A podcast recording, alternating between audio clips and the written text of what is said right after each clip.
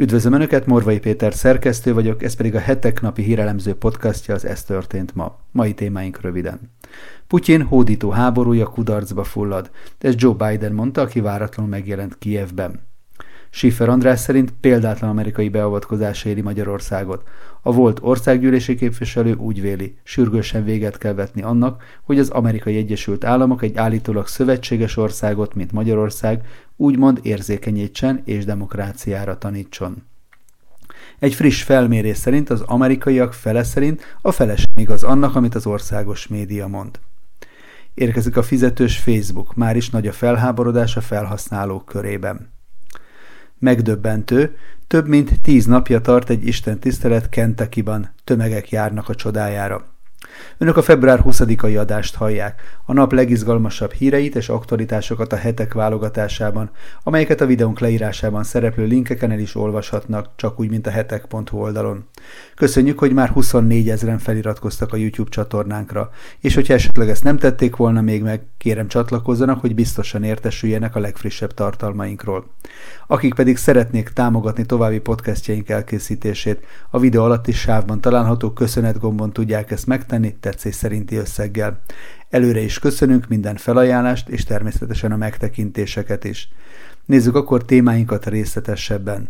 Putyin hódító háborúja kudarcba fullad, ez Joe Biden mondta, aki váratlanul megjelent Kijevben.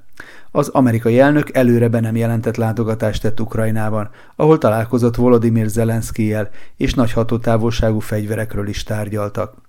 Biden lengyelországi látogatása előtt érkezett az ukrán fővárosba, ahol most járt első alkalommal, amióta Oroszország egy évvel ezelőtt megtámadta Ukrajnát. Kievi útját biztonsági okokból nem közölték előzetesen. Az amerikai elnök látogatásakor az ukrán fővárosban megszólaltak a légiriadó szirénái, de orosz rakéta vagy légicsapásokról nem érkezett jelentés.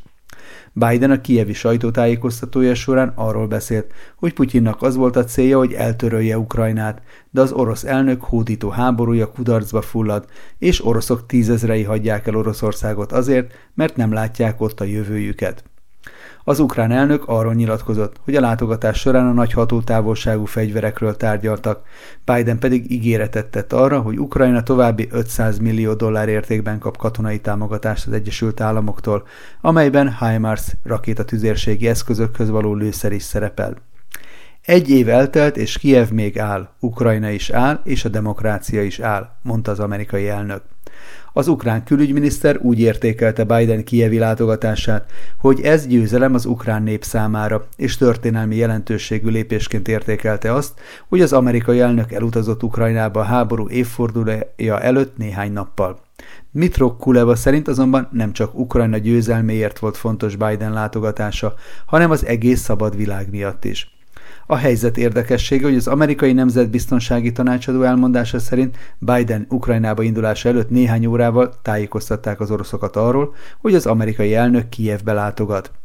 Ez néhány órával az indulása előtt tettük meg, hogy csökkentsük a konfliktus esélyét, de a kommunikáció érzékenysége miatt nem bocsátkozom részletekbe, hogy mit válaszoltak, vagy hogy pontosan milyen üzenetet küldtünk, de megerősíthetem azt, hogy informáltuk őket, mondta Jake Sullivan. Biden egy nappal azelőtt érkezett Kijevbe, hogy Vladimir Putyin orosz elnök nagyszabású beszédre készül, amelyben várhatóan ismerteti Oroszország céljait a tavaly február 24-én indított különleges hadművelet második évére.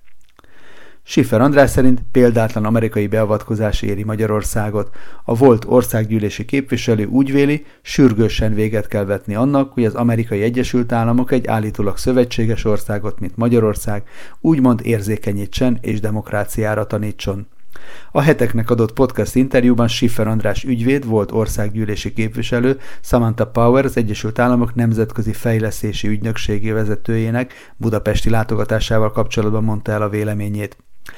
Egyáltalán nem világos, hogy kihívta meg Samantha Power-t, aki, ha jelenleg hivatalosan nem is tagja a Biden kabinetnek, egyfajta kormánybiztosként érkezett Budapestre. Egyáltalán meghívta-e a magyar kormány, illetve ki a magyar fogadófél, tette fel a kérdés Schiffer András, aki szerint az is példátlan, hogy amikor ide érkezik egy idegen állam kormányzati tisztviselője, akkor nem látogat el egyetlen magyar kormányzati intézményhez vagy közhatalmi szervhez sem, amelyik őt invitálta, hanem eléggé megalázó módon a magyar honvédelmi és igazságügyi miniszter zarándokol el hozzá a nagykövetségi rezidenciára. A volt országgyűlési képviselő szerint azonban mindez még nem a ténybeli alapot annak feltételezésére, hogy Power bármilyen konkrét akció előkészítésében vett volna részt Budapesten. Ezek egyelőre spekulációk. Az amerikai soft power nyomásgyakorlás azonban Schiffer András szerint egyértelmű, ezért az orosz-ukrán háború egyéves évfordulójához közeledve egyértelműen ki kell mondani azt, hogy a világban tapasztalható bizonytalanságért, sok esetben az egyes régiókban tapasztalható káoszért az első számú felelősség az Amerikai Egyesült Államok imperialista politikáját illeti. Akkor is, ha vannak a világon számtalan helyen totalitárius diktatúrák, mint például Kievben, és hajt végre a Putyin rezsin, megengedhetetlen agressziót egy másik ország ellen. Schiffer úgy látja, hogy a hidegháború vége óta az Amerikai Egyesült Államok felhatalmazva érzi magát arra, hogy akár a nato keresztül, amely ezt tetszése szerint bábozik, akár saját maga által a nemzetközi jogot lábbal tiporja. Erre a volt képviselő példaként Irakot, Szíriát és a kievi Majdan téri eseményeket említette. Szerinte sürgősen véget kell vetni annak a gyakorlatnak, hogy az Egyesült Államok felhatalmazva érzi magát arra, miszerint más országok, sőt állítólag szövetséges országot, mint Magyarország, úgymond érzékenyítsen, demokráciára tanítson. Ha ez nem így történik, annak nagyon-nagyon rossz vége lesz, véli a volt országgyűlési képviselő. Sifer András úgy látja, hogy az Egyesült Államok a soft power politikájával nem egyes országok fejlődését akarja szolgálni. Az emberi jogok, a demokrácia, a jogállam pusztán állarc, ezzel a saját birodalmi politikáját akarja érvényesíteni, a saját gazdasági érdekeit, vagy éppen az Egyesült Államok államgépezete mögött lévő globális nagytőke érdekeit kívánja kiszolgálni. Ha ehhez káoszteremtés kell, akkor a káoszteremtésben működnek közre. Ezt világosan kell látni, nem csak Magyarországon, hanem minden más országban, minden más kontinensen, mindenkinek azzal kapcsolatban, hogy vannak, akik Magyarországról közreműködnek ezeknek a céloknak az elérésében, Schiffer András emlékeztetett arra, hogy már tavaly ősszel az Action for Democracy botrány kapcsán a heteknek is elmondta, miszerint ha demokratikus politikát űzünk, akkor azzal a feltételezéssel kell élnünk, hogy bármilyen súlyos véleménybeli, ideológiai, világnézeti különbségek választanak el minket egy közös hazában, a közös hazasorsát illetően mégis több lojalitással tartozunk egymás iránt, mint bármilyen külföldi eszmetársunk felé. Leszögezte, hogy szeretné remélni azt, hogy ezzel Magyarországon nem csak minden felesküdött parlamenti képviselő, illetve parlamenti párt, hanem minden közéleti szereplő is tisztában van, hogy bizony van egy olyan vörös vonal, amit nem szabad átlépni, tehát hogy kinek-kinek a saját, nem pusztán hatalmi, akár ideológiai céljai érdekében sem szabad a saját honfitársai, vagy a saját hazájával szemben különböző idegen érdekekkel patkálnia. A világhírű német filozófusnak, Jürgen Habermasnak a Süddeutsche Zeitungban megjelent cikke kapcsán, amely fölveti a nyugat felelősségét abból a szempontból, hogy meddig és milyen stratégia mentén áll ki Ukrajna mellett, Schiffer András elmondta, hogy amikor orosz bérencnek vagy Putyin csatlósnak állítanak be bárkit, aki a béketeremtés iránti morális felelősség kérdését felveti, akkor ez a bunkós botozás pontosan az inverze Putyin belpolitikájának. Ahogyan Moszkvában gond nélkül letartóztatnak bárkit, aki nyilvánosan kritizálja a háborús politikát, Nyugat-Európában ugyanúgy talán még most nem tartóztatnának le, de morális megkövezéssel illetnek mindenkit, aki bírálni merészeli a háborús politikát. Ez egy militarista őrület, és számomra egyáltalán nem meglepő, hogy Jürgen Habermas nem kívánt közösséget vállalni ezzel a militarista őrülettel. Schiffer szerint nem pusztán arról van szó, hogy a nyugat ezzel a politikával egy nukleáris katasztrófát kockáztat, hanem veszedelmes ez a történet Európa számára azért is, mert teljesen nyilvánvaló, hogyha nem is kerül sor nukleáris katasztrófára, ez az egész háborús őrület, illetve szankciós politika alapvetően az amerikai Egyesült Államok mögé bújt globális tőke érdekeltségek érdekeit szolgálja, és ez nem Európa érdeke. A volt országgyűlési képviselő úgy véli, világossá kell tenni azt is, hogy Ukrajna nem tagja a NATO-nak, ahogyan Grúzia sem volt NATO tag, amikor az orosz csapatok 2008-ban oda bemasíroztak. Természetesen Ukrajnának joga van nemzeti önrendelkezésre, a területi épségét megőrizni. Nyilvánvalóan nem lehet szó nélkül hagyni azt, hogy bárhol a világon egy ország a szomszédos ország területét előzönli katonákkal, nehéz fegyverekkel, vagy elkezdi azt bombázni. Érdekes módon az erre oly érzékeny, haladó közvélemény nem nagyon szól arról, amikor ugyanez Jemenben vagy Szíriában történik, de egyértelművé kell tenni az, hogy teljesen más a státusza Ukrajnának, mint akár a balti államoknak, Lengyelországnak vagy Magyarországnak.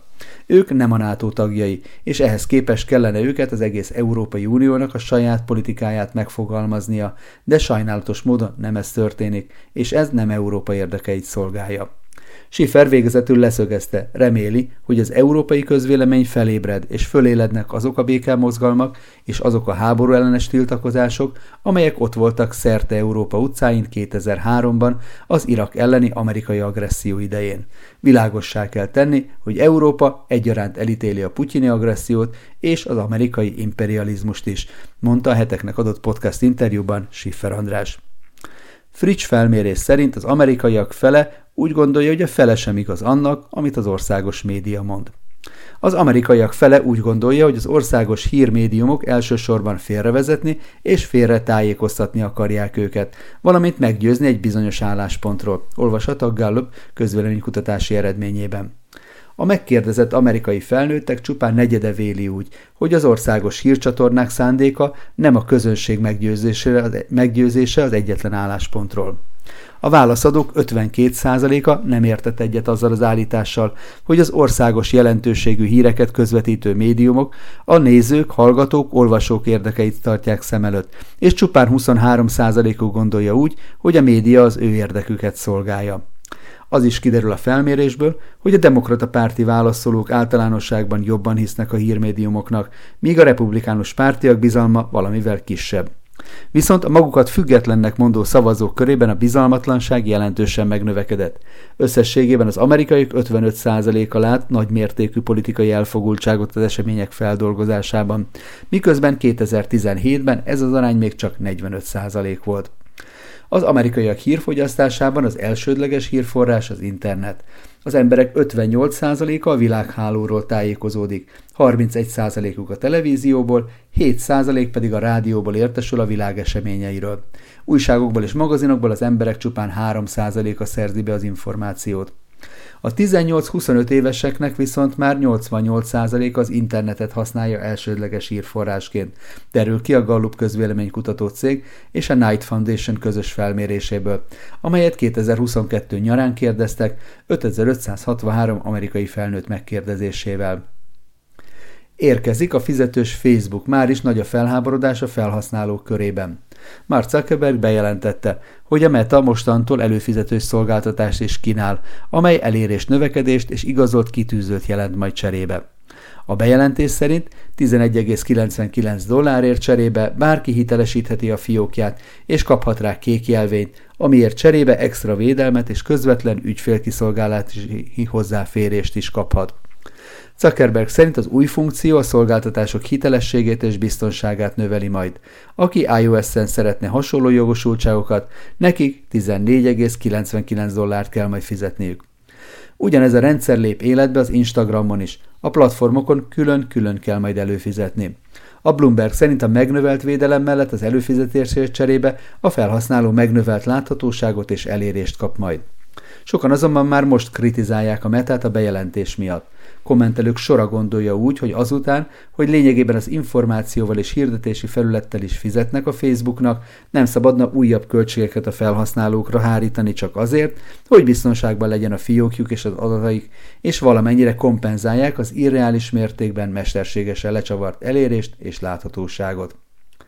Megdöbbentő, több mint tíz napja tart már egy Isten tisztelet Kentucky-ban, tömegek járnak a csodájára.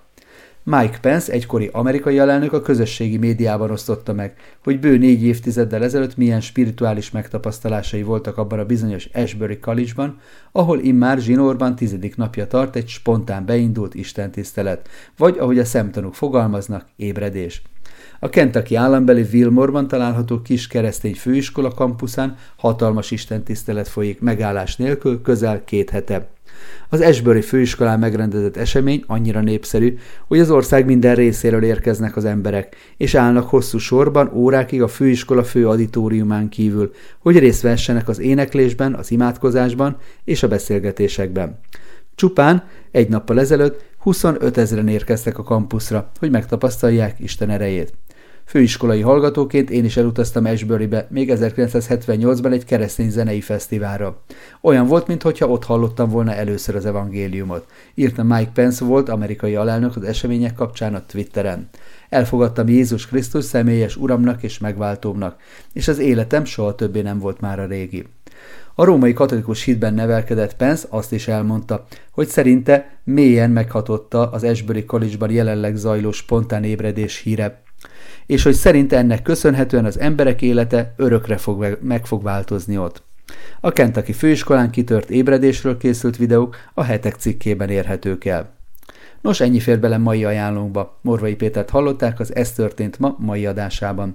Holnap is várom Önöket aktuális hírekkel, ajánlókkal, és hogyha szeretnének ezekről az új adásainkról biztosan értesülni, akkor kérem iratkozzanak fel a hetek YouTube csatornájára, ahogyan ezt már 24 ezeren meg is tették, amit ezúton is nagyon köszönünk. Viszont hallásra, szép napot és szép estét kívánok mindenkinek!